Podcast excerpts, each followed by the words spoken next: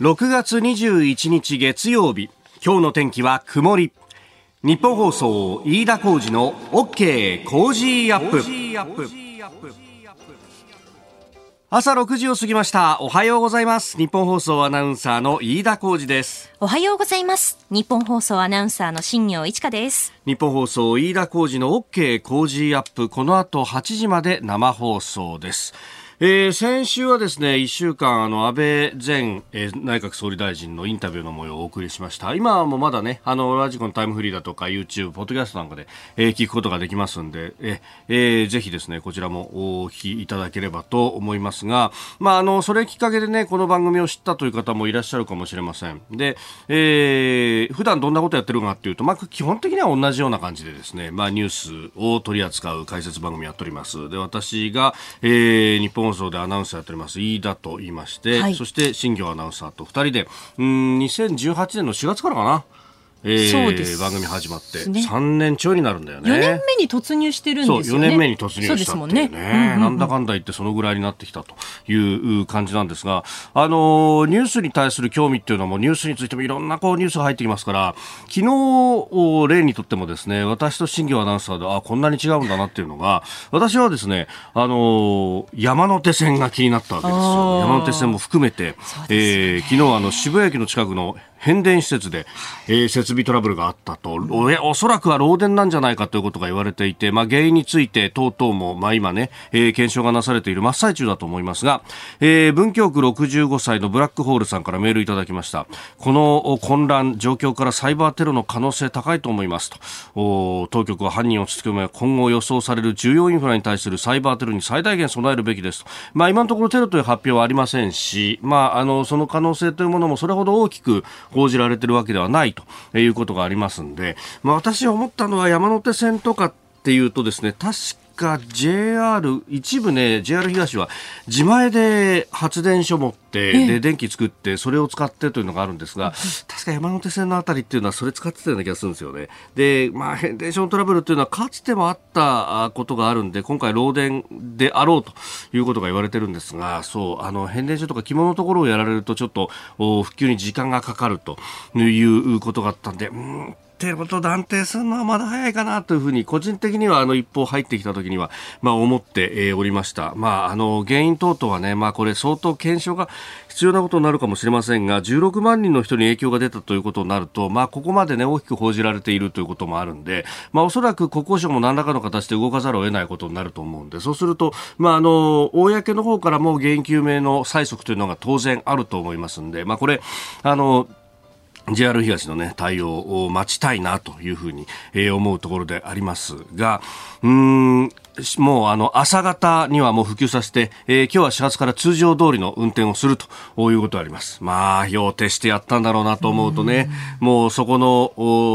保線の皆さんだとかの、えー、苦労っていうのも忍ばれるところですが、まあ、とりあえず、えー、一段落と。今日は朝から通常運転ということで、えー、ほっとしております。はい。まあ、ことほどさより電車が好きなんで、いろいろこう、ニュースも見てるんですが、その間にですね、昨日、新業アナウンサーは、はい、というと、えー、オリンピック・パラリンピックの選手村の取材に、選手村に行ってきました、えー、朝10時過ぎぐらいに集合して終わったのがまあ6時過ぎということで本当にもう1日がかりであちこち回って取材してちょっと足が今日パンパンなんですけど、ね、あの後ほどエンタメトレンドアップというゾーン6時50分頃にその取材の模様をね、はい、えー、お話ししていただこうと思っておりますがやっぱりバリアフリーとかも相当気を使ってんだよね。そうですね。例えばなんですけれども、その選手の皆さんが滞在するその居住地域のところ、まあ、あの、塔があるんですけれども、うん、廊下が車椅子でもこう、すれ違いができるように広くなっていたりですとか、あと車椅子の方が座った状態でもハンガーをこうかけられるようなクローゼットの高さになっていたりとか、そういった部分結構バリアフリーというのもかなりこう気を使って設計されたんだなというのを感じましたね。なるほどね。えー、新業アナウンサーはもうずっと入社以来ずっとパラスポーツについては取材を続けていると。そうですね、うん、えー、リオパラリンピック、ピョンチャンパラリンピックと、ねはい、現場に行って取材してきたもんね。そうでしたね。はい。まあ、あというような二人でやっておりますんで、もしきっかけありましたらよろしくお願いします。よろしくお願いします。えー、ポッドキャスト、YouTube、ラジコのタイムフリーでも聞くことができるということで、様々なまあデバイスを使ってお聞きいただければと思っております。あなたの声を届けます。リスナーズオピニオン。この傾向ジアップは、リスナーのあなた、コメンテーター、私、田新行アナウンサー、番組スタッフみんなで作り上げるニュース番組です。えー、ぜひメールやツイッターで番組にご参加ください、えー、今朝のコメンテーターはジャーナリスト須田慎一郎さん6時30分頃からの登場です、えー、そして7時台取り上げるニュースですが、えー、緊急事態宣言今日から沖縄を除く9の都道府県で解除えー、となります、えー、それからあ香港についてリンゴ日報の幹部5人が逮捕された件市民が支援の動きを見せております、えー、そしてイランの大統領選挙保守強硬派と言われるライシ氏があ勝利しました、えー、そして7時30分前ぐらいですが、うんえー、今週は特別企画1都3県ワクチン接種体制の現状ということで、えー、1都3県の自治体の取り組みについてご紹介いたします、えー、そしてスクープアップ7時40分過ぎのゾーン小此木国家公安委員長が横浜市長選挙出馬の意向ということで、まあ、あの先週から今週にかけて動いた政界の動きについても取り上げてまいります。今週は美味しいメロンが毎日抽選で5人の方に当たります。今日明日の2日間プレゼントするのは JA 千葉緑管内銚子メロン部会から銚子のアムスメロン二玉入りです。銚子のアムスメロンは栽培が難しい品種ですが、肉質に優れ滑らかな食感と歯触りと甘さが口いっぱいに広がります。購入後すぐにお召し上がりいただけますが、食べる1時間から2時間程度冷蔵庫で冷やすとより美味しくお召し上がりいただけます。銚子のアムスメロンの三崎直売所は7月7日水曜日まで販売を予定しています。皆様のご来場、生産者一同お待ちしています。メロンは収穫後に発送します。お届けまでお楽しみにお待ちください。また、新鮮なメロンをお送りしますので、ご応募の際には必ず電話番号とお部屋番号までお書き添えください。コージーヨップの番組ホームページにもプレゼントの応募フォームがあります。こちらからも応募ができますので、ぜひご利用ください。いただいたオピニオン、この後ご紹介します。本音のオピニオンをお待ちしています。えー、スタジオ長官各紙入ってまいりました。まず日付とね、えー、曜日の下に夏至と書いてあって、お、そうは今日、今日は夏至かと。まあ確かにね、もう我々、えー、会社に来るぐらいの時間帯っていうのはすでに明るいというね、えー、冬だとおもう番組始まってもこのぐらいの時間でも暗かったのにと。お非常にこの変化を感じるところでありますが、えー、さて、えー、長官各紙、まあ、あの一面ね、えー、コロナについてというところが多くなっています。特にワクチン接種等々について、えー、毎日新聞職域接種8割実施へという、まあ、あの毎日新聞独自のアンケート、まあ、これはあの主要企業が多いということで、まあ、あの大きな大企業に関しては職域接種積極的にやっていこうというところは確かに多そうだというところすでに3700主体以上があ、ねえー、この職域接種やろうと手を挙げているということが、うん内閣官房、首相官邸のワクチン対策のツイッターなどを見ていても出ているようであります。えー、そして、えー、産経も独自調査で、えー、県庁所在地と23区に対しての調査で12歳から15歳の接種も4割が計画をしているということが書かれております。えー、それから読売新聞の一面は不妊予防へ検診見直しということであの下血だとか、まあ、そういうところに関しても項目を追加するということを政府が検討しているんだということです。まあ、あの子宮内膜症だとか、ね、子宮筋腫だとかも含めて、えーまあ、下血というものそういった、ね、原因もあったりする、まあ、またあの月経のこう不順であるとか、まあ、そういったことも、まあ、もちろん体のバイオリズムの部分でそのストレスだとかそういうところもあったりもしますけれども全体として、まあ、あのどうやってこう女性の体を守っていきそして、えーまあ、健康を維持していくのかというのもいやあのうちの妻もずっとこの月経痛というものは悩まされていたりなんかもしていて、まあ、そうすると、ねえー、そのいざじゃ妊娠というのが分かった時もこう不安な気持ちで、えー、その出産までをこう迎えなきゃならなかったりするところもあるんで、まあ、そういうところも前々から、えーチェックをしていくであるとか、あるいはこれ、あの、養護教諭えー、産業医研修もというサブの見出し方ってますが、まあ、そこに関してこう若いうちからね、えー、中学生高校生ぐらいからそういうことも含めてね、えーまあ、知っていく。で、これ、ひょっとすると、男性についてっていうのもね、あの、ただその、下痢の痛みであるとか、この、体調の優れないっていうところが、あの、経験したことない男性にとっては甘く見がちなところがあって、実は、本当に辛い人は、それこそもう仕事だって手につかないしできないんだよと。で、えー、それをね、あの、この男社会の、まだまだ残る日本の企業の中で、いや、なんかサボってるな、みたいなことになるっていうのは、これも最も良くないことでもあるし、そういう社会がいい社会である、あるはずがないというようなところも含めて、おそらく、教育の段階からこう変えていくっていうのは、えー、より必要になっていくんだろうなということも、私もね、あの、妻の、その、あの、苦しみながら頑張ってる姿とかを見て、なんかようやく気づかされたようなところもあったりなんかもするので、えー、まあ、それは、その、月経に関することだけじゃなくって、例えば気象病のようなものとかもね、えー、今後は考えていかなきゃならないんだろうなということも思いました。えー、それから朝日新聞です。一面トップから、あ、知ってる名前が出てるなというふうに見たんですが、えー、編集員の峰村さんも含めてですね、まあ、あのまた、あ独自の記事、スクープを仕込んでまいりました。えー、今日の見出しはデータ大国アップルも支柱、中国で情報保管、アメリカは管理を懸念ということで、あの、アップルの写真が出ているんですが、えー、中国の国内の貴州省にある、えー、貴陽市というところにあるですね、えー、雲上貴州と雲の上の貴州と書く、えー、国有企業で、えー、iCloud キアンデータセンターというところが先月稼働を始めたんだと。で、あのー、これは中国国内の iCloud のデータが保管されているというところであると、うん、いうことなんですが、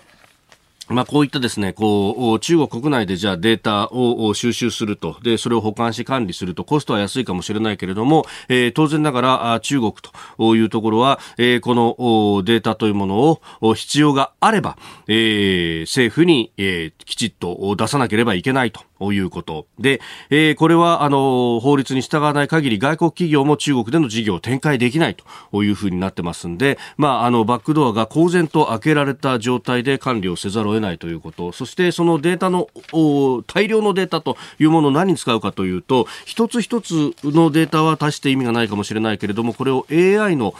革新に使う。あるいは AI を使ってその大量のデータの山からデータを引っ張ってくるというようなことになると実は宝の山だったりすると、えー、いうことで、まあ、13億人がいる中国というところはその AI の発展に関してはもうフロンティアのようなところでもあると。ただしそれがどういう作用するかというところでこれ2面にわたってですね、えー、大展開しているので詳しくはお読みいただければと思いますが AI 戦場も世論も制する力にという、えー、2面に解説記事がありましてここをあの峰村さんとその同僚の佐藤大さんという方が書いてますが、えー、軍事の世界でも当然使える。そしてさらに、えー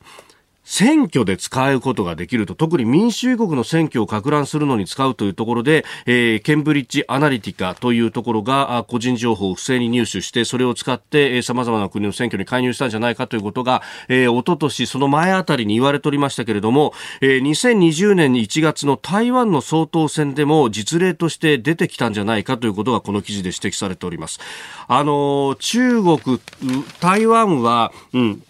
えー、同じまあ普通語と呼ばれるものを使うところでもあるんで、言語が同じなんで、か乱がしやすいということが言ってある。ただし、えー、使っている漢字が反対字と反対字ということで、えー、台湾と北京では少し違うと。で、え、そこで、あれ？これ、反対字の北京由来の漢字をいっぱい使ってるとどういう記事なんだろうと思って調べてみると工作があったんじゃないかというようなことが、まあ、指摘がされているということそしてそれが AI を使った世論操作の一環なんじゃないかということが、えー、台湾の軍当局者などが分析の結果として、まあ、話していると。これこれから先ですね、また翻訳の機会というものがどんどんと進化してくれば、その言語の壁というのを容易に超えることができると。今まで日本でその海外からの工作があまりないんじゃないかと言われていたのは、この言語の壁が大きい。日本語は非常に難しいと、海外から見るとですね、いうところで、えー、守られていた部分があったのかもしれませんが、それがいよいよ崩されるかもしれないというところに来ている。非常にこれは示唆的な読ませる記事だなというふうに思いました。えー、ということで、えー、ここが気になるでした。あのー、宮村さんまたね、えー、番組でもお話伺いたいなというふうに思ってまして、えー、またそれもお知らせできると思います。ここが気になるプラス。この時間からコメンテーターの方々にご登場いただきます。えー、今朝はジャーナリスト須田慎一郎さんです。おはようございます。はい、おはようございます。おはようございます。あ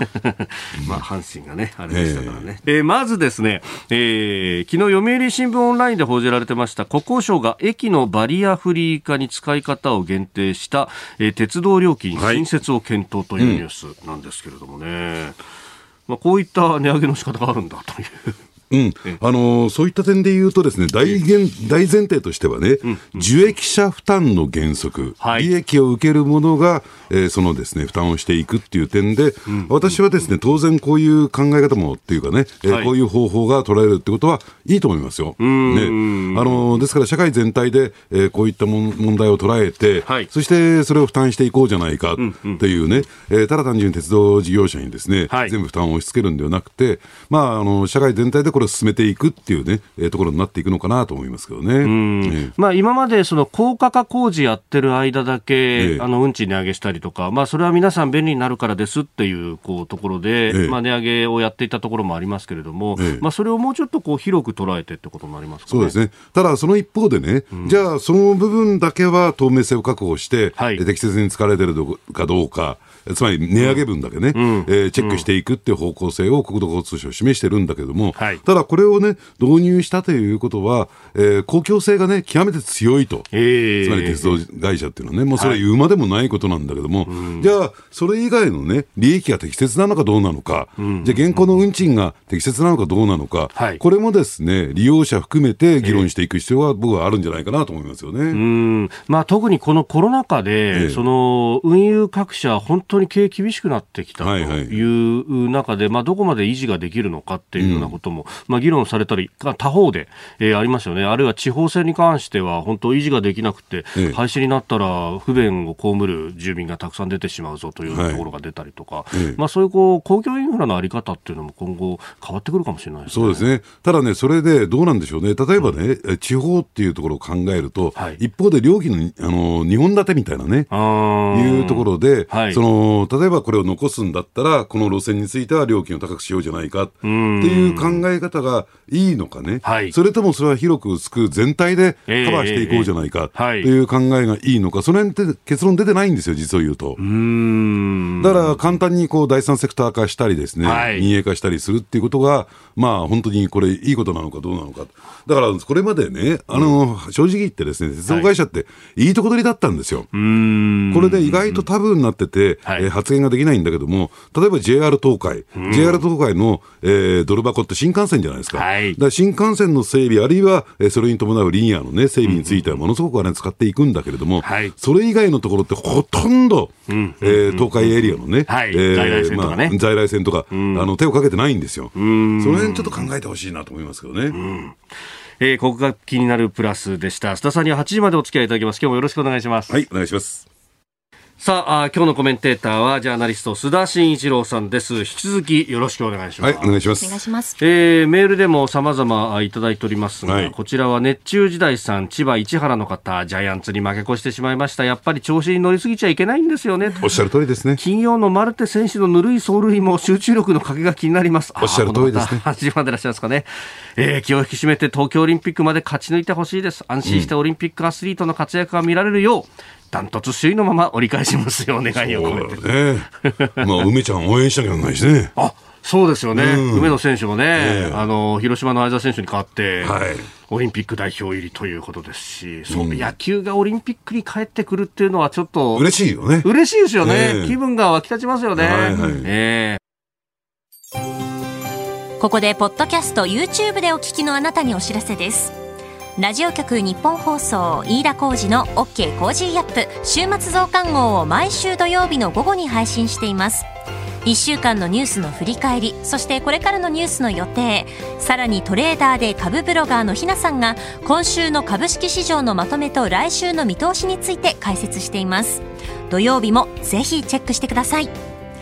あなたと一緒に作る朝のニュース番組飯田浩二の OK コージーアップ。海外でお聞きのあなたそして関東以外の地域でお聞きのあなたからの参加もお待ちしています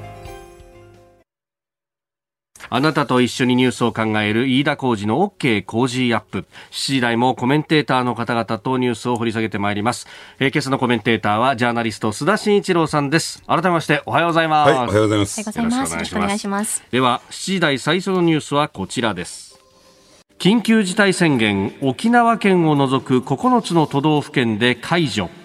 新型コロナウイルス対策として10の都道府県に出されていた緊急事態宣言がえ昨日を期限に沖縄県を除く9つの都道府県で解除されましたえこのうち東京や大阪など7つの都道府県では来月11日までの期間まん延防止等重点措置に移行しました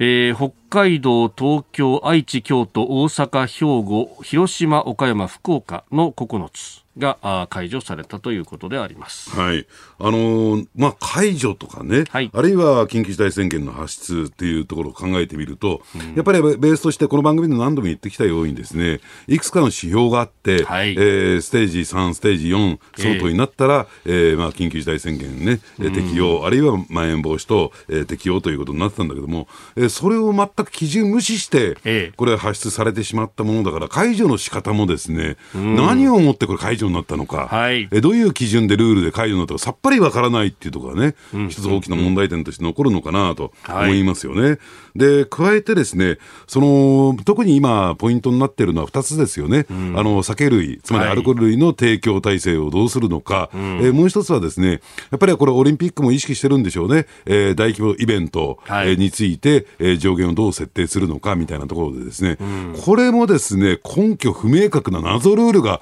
どんどんどんどん横行してきてる。特に問題なのは、まあ、あの国がですね、えー、同一グループ、えー、の入店は原則4人以内にすることとかね、まあ、いろいろと挙げてるんだけども、えーえーはい、4人以内で、4人ね、えー、でよくて5人じゃダメってよくわかんないんだけども、さらにそれを強化、うちはもっと強化しますよっていうことで、はい、えー、東京都の場合は2人以下みたいなね。2人以下。というですね、うん、えー、どんどんどんどんあの状況が理解不能に陥っていくというね、うん、えー、ところになってるのかなと思いますけども、じゃあこれをですね、店側どう受け止めてるのか、大体大きくね、えー、2パターンに分かれていてですね、はい、えー、一つはですね、まあ、こういった状況でやってもですね、うん、あお客さん受けられないだろうっていうことで、えー、まあ、重点措置がですね、解除されるまでずっと休むお店。ああ、そうですね。7月1日 ,11 日までお休みって張り紙結構見ますもんね。見ますよね。うん、で、もう一つがですね、あの、それを対応、東京都の要請を対応してると、はい、もう収集つかなくなるから、うん、もう全部フルオープンみたいなね。ああ、なるほど。というところもいくつも出てきてるんですよ。そうするともう極端と極端みたいな2つしかない。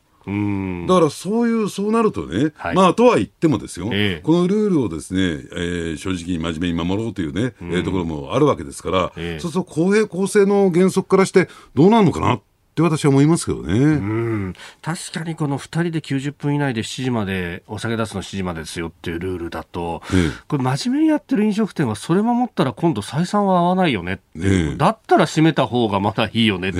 いうふうにもなってしまいますよね。だからしかもあれでしょ？あの家族だったらその限りじゃないみたいなね。うん。ここをどう見るんだと。ええ。で加えてじゃあバラバラに来て、はい、えー、中で合流したらいいのかとかね。もうね、あの、だからね、こう、うん。政府もそうだし、東京都もそうなんだけども、はい、なんか頭の中で考えて、実務と言ってるのかな、えー、えー、実際にそのオペレーションするときの状況って全く考えてないだろうなと。なんかもう言い訳っていうのかな、あの、やってます感を出すためだけに、なんかこういったルールが設定されていて、そのしわ寄せが全部飲食店に向かってるのかなっていう感じがしますよね。うんで、飲食店の判断でやめるかやらないかみたいなところになりますけど、結局守られないルールだったら、ルールの方がおかしいんじゃないかっていう議論にどうしてならないんだと。ええで、基本的にはこれ、法律じゃなくて通達ベースですから、はい、えー、結果的に罰則規定がないっていう状況でね、うん、じゃあ、あの守らない方がね、あの、はい、得なのかっていうことにもありますからね。うんうんうん。まあ実際そうやって、まあある意味こう腹をくくって、ケツをまくって、ねえー、開くって、ごめんなさい、開くっていうところもあるし、ね。ねいや、で、それでいるとね、こう、まっとうにやってきた人たちが、じゃあ一番浮かばれないってことになっちゃうのかとか、うん、まあそういうこうで不満持ちながらって、リスナーの方々でもメールくださる方もいらっしゃいますよね。えー、でね、これやっぱりね、考えていくとね、はい、確かにワクチン接種率が今上がってきてるから、えー、えー、えー、なんとかね、第5波というところも、回避はできないけども、山を低く抑えることはできるんじゃないか。あの今、回避はできないけれどもってなんかあの私は思わず言ってしまったけれども、やっぱりね、えー、ウイルスの専門家に話を聞いていますとですね、はい、やっぱり第5波は来るって言うんですよ。これはあの波が押したり引いたりするように、ええままあ、来ると。ええ、うんだからそれは来ることを前提に、ただ、その波を小さくね、はい、感染者数のその数をですね減らしていくという方策はいくつもあるということなんですよ。じゃあ、それがね、今やってることで、じゃあ、その波をね、低くすることができるのかどうなのか、むしろもっともっと、じゃあ、感染をしなさせないため、しないためにはどうしたらいいのかってね、よく言われてるように、まあ、その感染防止策の方をもっと、はい、えー、積極的にですね、情報発信していく。えー、そこをルール化していくっていうことが、私は必要じゃないかなと思いますけどね。うん。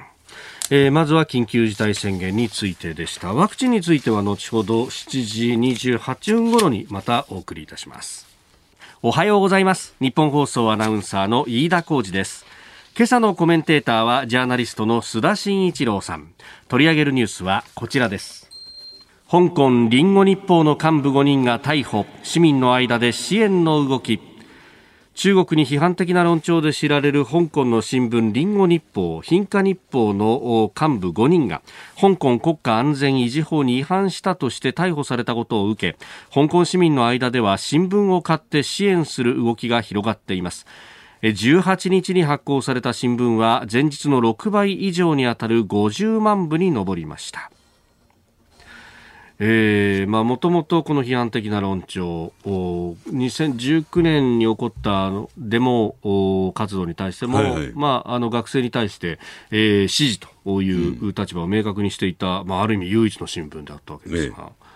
まあ、あの今後のことも考えてね、ある種こう見せしめ的な逮捕であり、摘発であり、資産押収だと、うん、えー、これ全部やってるとですね、はい、あのこれ、まあ、てあの大変なことになりますからね、あの物理的にもですね、えだからこう見せしめ的に、えーまあ、こういった、ね、反政府、成長、香港成長、あるいは、うん、えー、中国共産党に反対するような、ね、動きをすると、こういうことになるぞということを見せしめるために、まあ、やったんだというのが、えー、正しい理解じゃないかなと思うんですけども、うん、あのただですね、やっぱりこういうことをやるとね、はい、あのかねてからこれは言われていて、そのリスクについて、えー、心配されていたんだけれども、はい、あのこれ、欧米から見るとね、あれ、中国ってやっぱり、あのルール・オブ・ロー、法による統治を全く、えー、守らないというかですね、えー、無視する、えー、そういう国なんだというですね、はい、まあそういう烙印を押されてしまったわけなんですよ。まあ、しまいかねないじゃなくて、もうこのことによってね、はい、えー、しまわれましたということなんですけども、それは今回のね、このメディアの話だけにとどまることではなくてですね、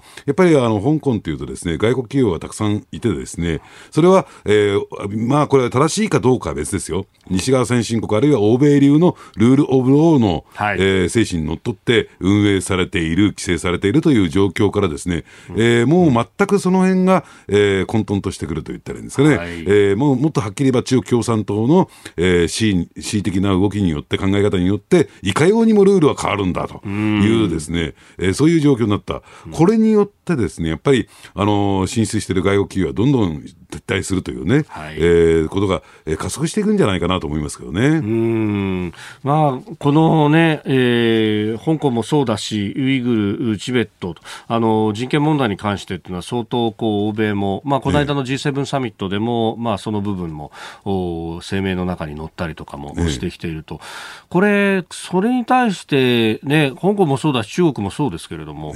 こうなんかより強硬になっていっている感じがありますよね。ねあのー、ですからね、これ、じゃあ、そこを緩和して、うん、え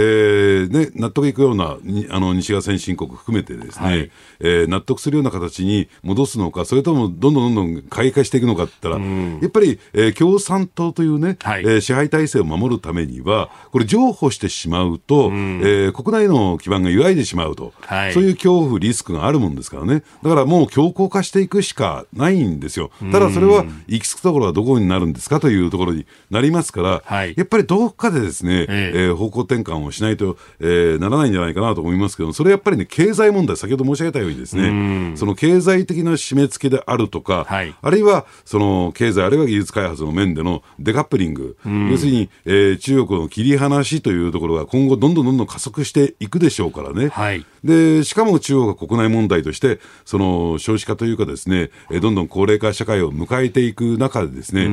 ー、その人口ボーナスを失うとい。う状況の中で、経済的には非常にこう苦しい経済成長していかない、経済成長していかないと、やっぱり国民の不満を爆発するというところになりますから、だから、えー、それをね、どう考えるの？だから、これ強硬路線取ってれば、行く先っていうのは、要するに、えー、一緒なんじゃないかなと思いますけどね。うん、本当、その国民の、まあ、経済が回らないことで不満が高まってくる、それをこう、ある意味、そらすためにも外に対して強硬になるというなんか一連のサイクルがそう向かっていってしまっているような感じがありますね、ええ、でその強硬路線を対外的な強硬路線を進めていくと、はい、また経済的に大きなダメージを受けてしまうというところになるわけですからね。でじゃあそこでこう地政学的なリスクというものもこう大きくなってくると、まあ、あの台湾海峡の話も出ますけれどもそうなると日本だってもう完全に当事国ということになりますもんね。ええ、で加えてやっぱりあのその、ね、リスクが一番高まるのは、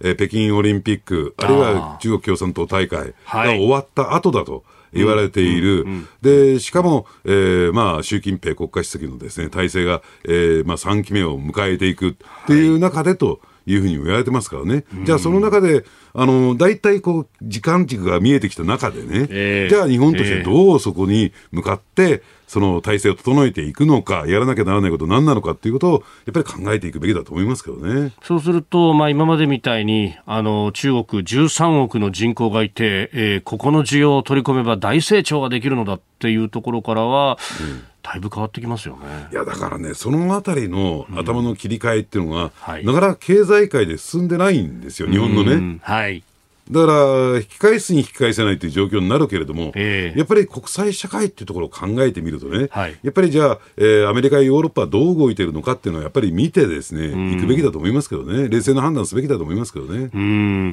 まあ、あの昨今、そのユニクロの商品が、えー、あアメリカの税関で、まあ、一時止められたというような話がありました、うん、ひょっとしたら新疆の面を使ってるんじゃないかというところが、まあ、問題になったとされて、報道もされてますけれども。えー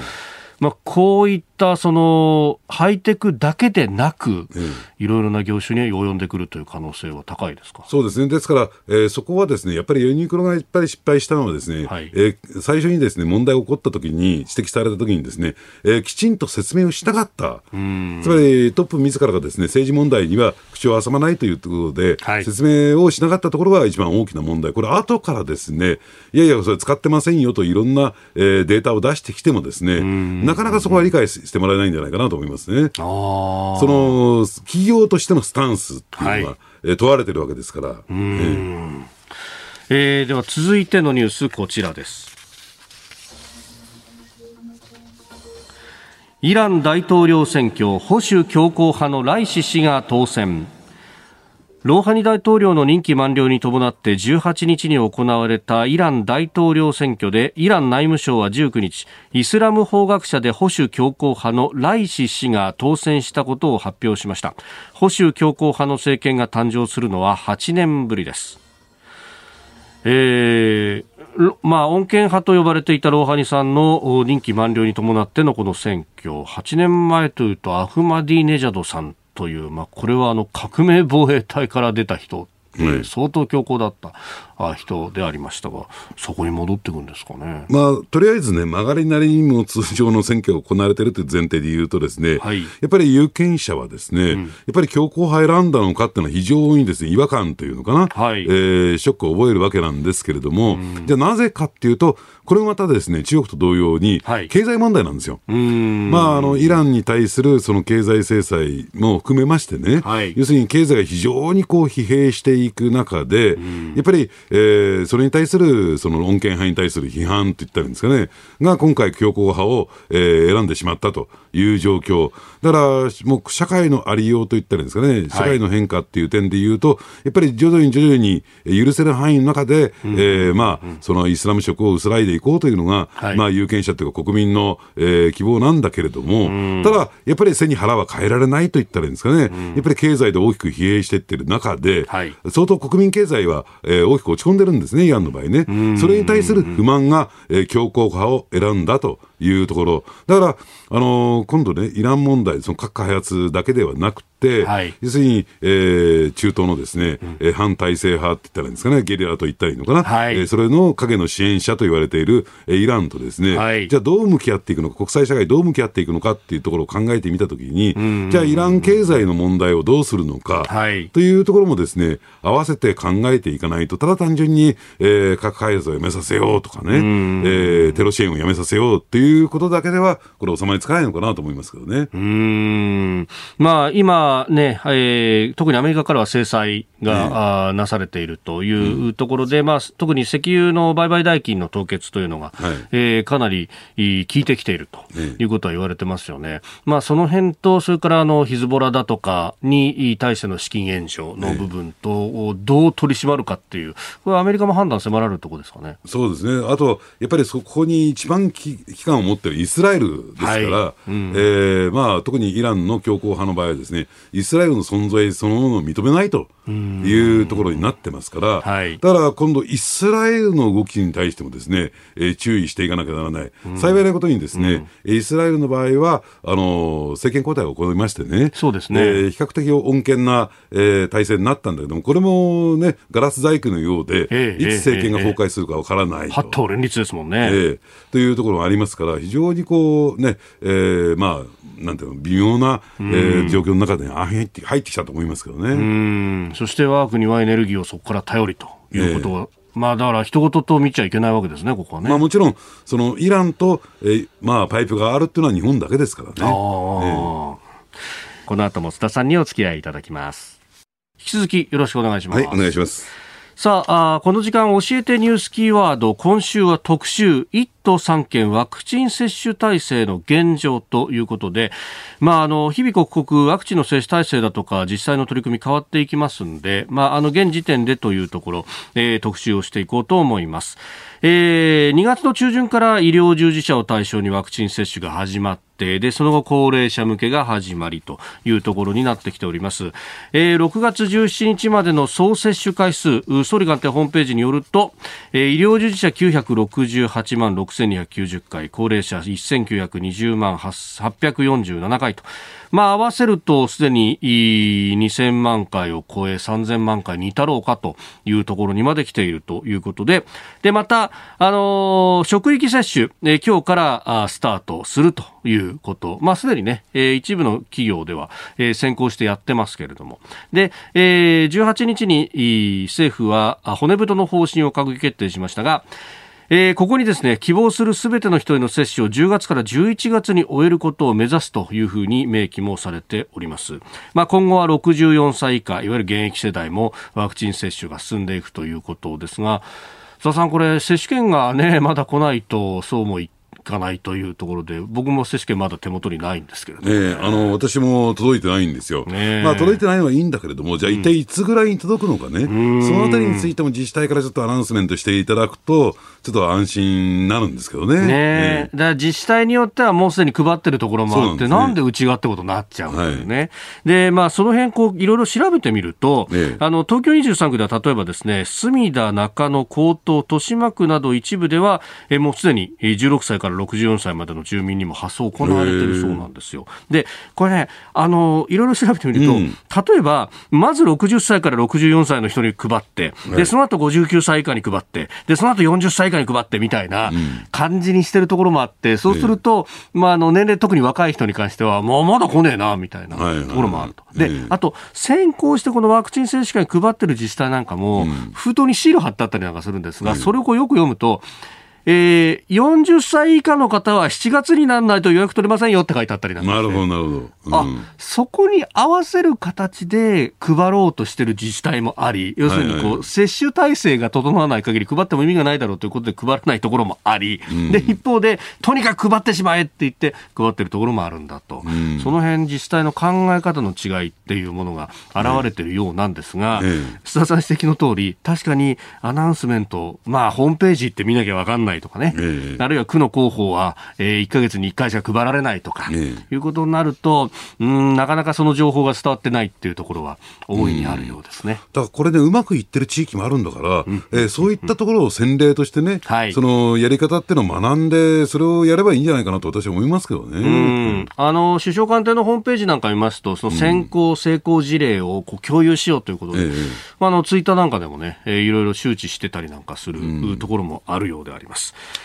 で、接種券が届いても、先ほど申し上げた通り予約できる時期は自治体によって変わるということであります。うん、えー、例えば、墨田区の場合、えー、60歳から64歳の予約開始は今日21日からなんですが、うん、40歳から59歳は28日、16歳から39歳は7月13日からとなっているということであります。まあ、いずれにせよですね、お住まいの地域の情報をこう確認していただければと。ね、はい。で、それから、あの、ワクチンの接種できる場所、えーえー、自衛隊運営のワクチン大規模接種センター大手町、うん、それから、えー、市区町村による集団接種会場、えー、さらに個別接種という、はい、3つのパターンがあると。で、これに加えて、えー、職域接種というものが、まあ、今日から始まるというところもあります。うん、それから自治体によってはですね、巡回接種というものを行っているところもあって、うん、えー、例えばこれ、豊島区の例なんですが、ええ、学区ごとに19カ所に区民広場っていうのを作っていて、そこで週ごとに5カ所ほどで、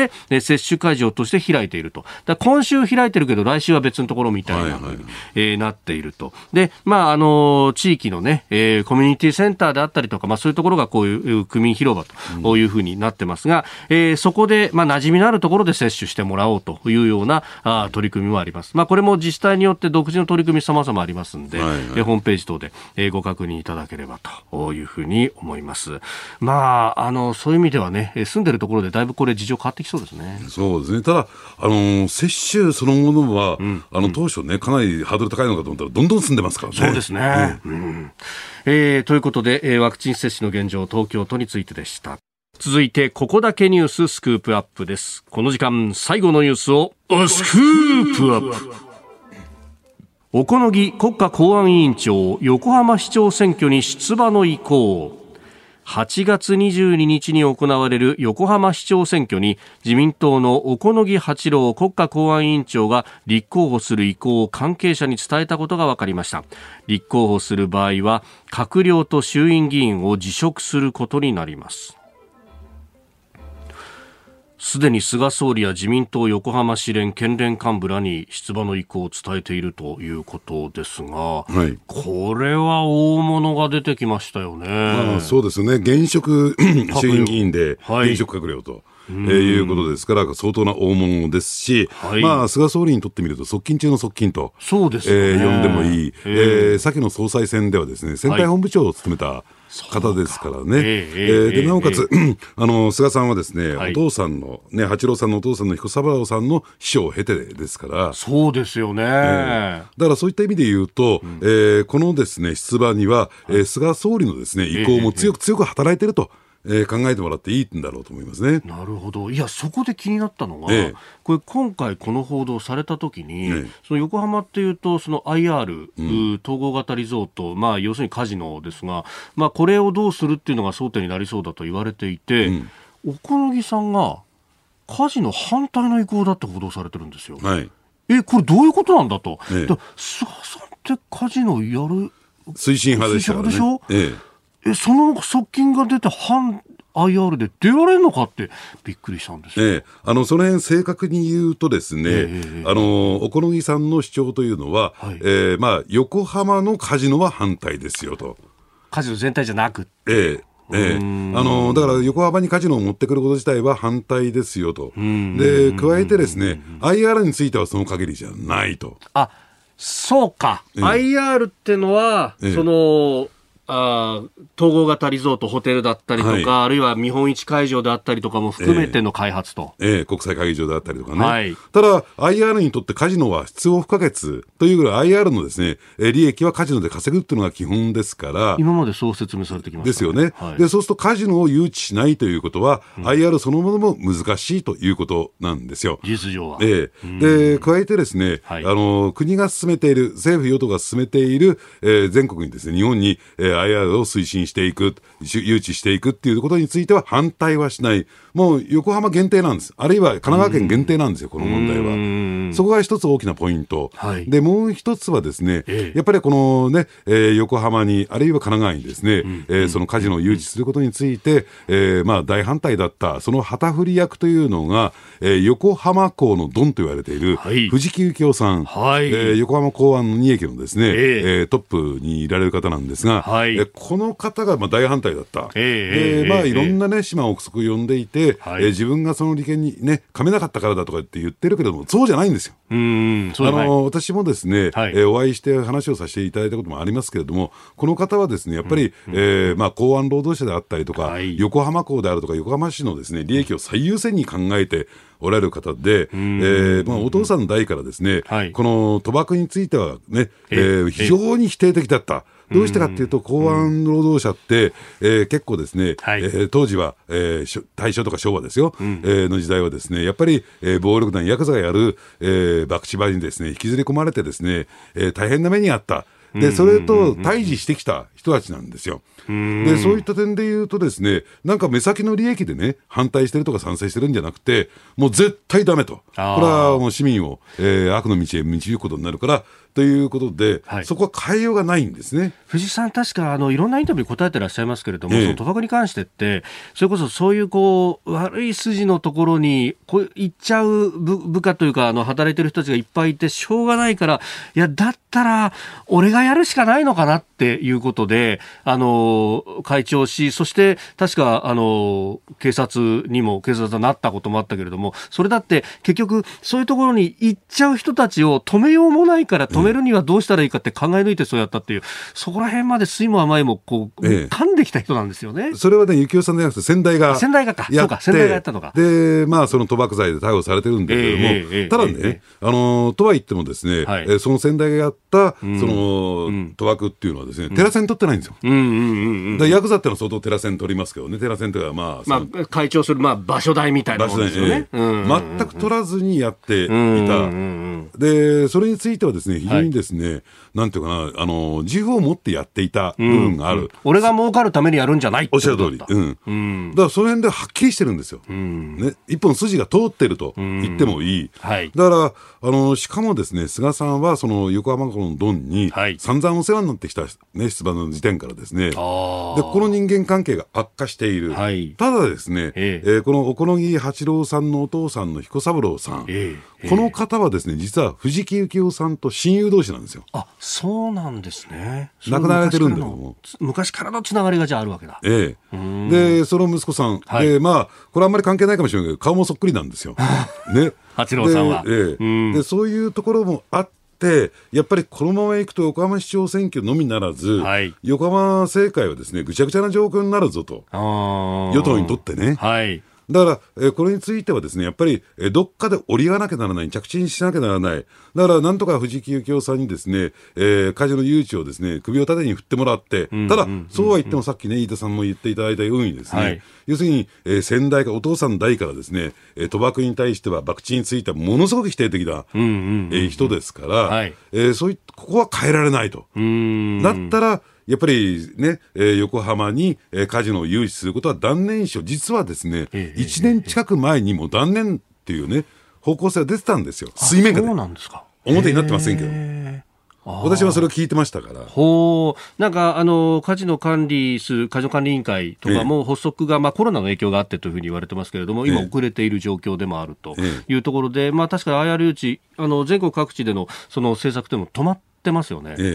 これも、まあ、ある意味作用した部分もありますね。そうですね。で、なおかつですね、やっぱり、その、えー、横浜のドンであるとか、はい、あるいはその市民の大反対を向こうに回せて、うん、そしてこれを強硬にね、えー、強引に、えー、解説してもですね、いろいろと問題が多かろうと。で、加えてやっぱり、えー、神奈川県というと、将来の総理候補たくさん変えてますからね、河野太郎さんであるとか、小泉進次郎さんであるとか、はい、そういった問題もあるし、やっぱりここはですね、やっぱり市民の反発、反感を買うようなことはできないよねというところで、まあ、去年の夏ぐらいからですかね、夏ぐらいですかね、えー、要するに横浜に誘致するってことは断念する方向にぐーっと傾いていった。で、やっぱりそこでですね、人間関係を修復する、はい、ね、えー、まあ、手打ちという言葉がね、適切なのかどうかわかりませんけれども、えー、それをするために、やっぱりそれなりの人物を、やっぱり横浜に送り込まなきゃならない。なるほど。で、藤木さんとも、まあ、あの、先代とつながりがあり、ええ、で、かつ菅さんの側近でもあるという意味で、この小此木さんっていうのは、こう他にいないぞっていうぐらいうってつけなんですか、ね、この人を置いて他にはなかったんだろうと思いますけどね。とは言っても先ほど冒頭言ったようにですね現職閣僚国会議員である人を送り込むっていうのは、まあこれもやっぱりかなりの思い切った決断。だから横浜市長を何期かやってもらって、はい、そして将来は国政に復帰という私はそういう流れだと思いますけどね。なるほど。えー、小此木国家公安委員長、横浜市長選出馬の意向というニュース、まあ、その裏にある横浜のある意味こう経済界であるとも含めての動きを解説いただきました、はい、えー、このコーナーも含め、ポッドキャスト、YouTube、ラジコ、タイムフリーでも配信していきます。番組ホームページご覧ください。ただいまより、偽内閣総理大臣の記者会見を行います。はじめに偽総理から発言がございます。それではよろしくお願いします。先ほどラジオお調べ週間対策本部を開催し東京、神奈川、千葉、埼玉、1都3県について6月中旬のこの時期ラジオ特に日本放送重点的に朝6時から8時の2時間聴取していただきたいと決定をいたしましたもちろんこの1都3県の地域以外でも、ポッドキャスト、YouTube などで、聴取者が増加傾向にある地域もございます。しかしながら、この時期は特に大事な期間と位置づけまして、皆様の重ねてのご協力をよろしくお願いいたします。私からは以上です。それではこれから皆様よりご質問をいただきます。指名を受けられました方は近くのスタンドマイクにお進みいただきまして所属とお名前を明らかにしていただいた上でご質問をお願いします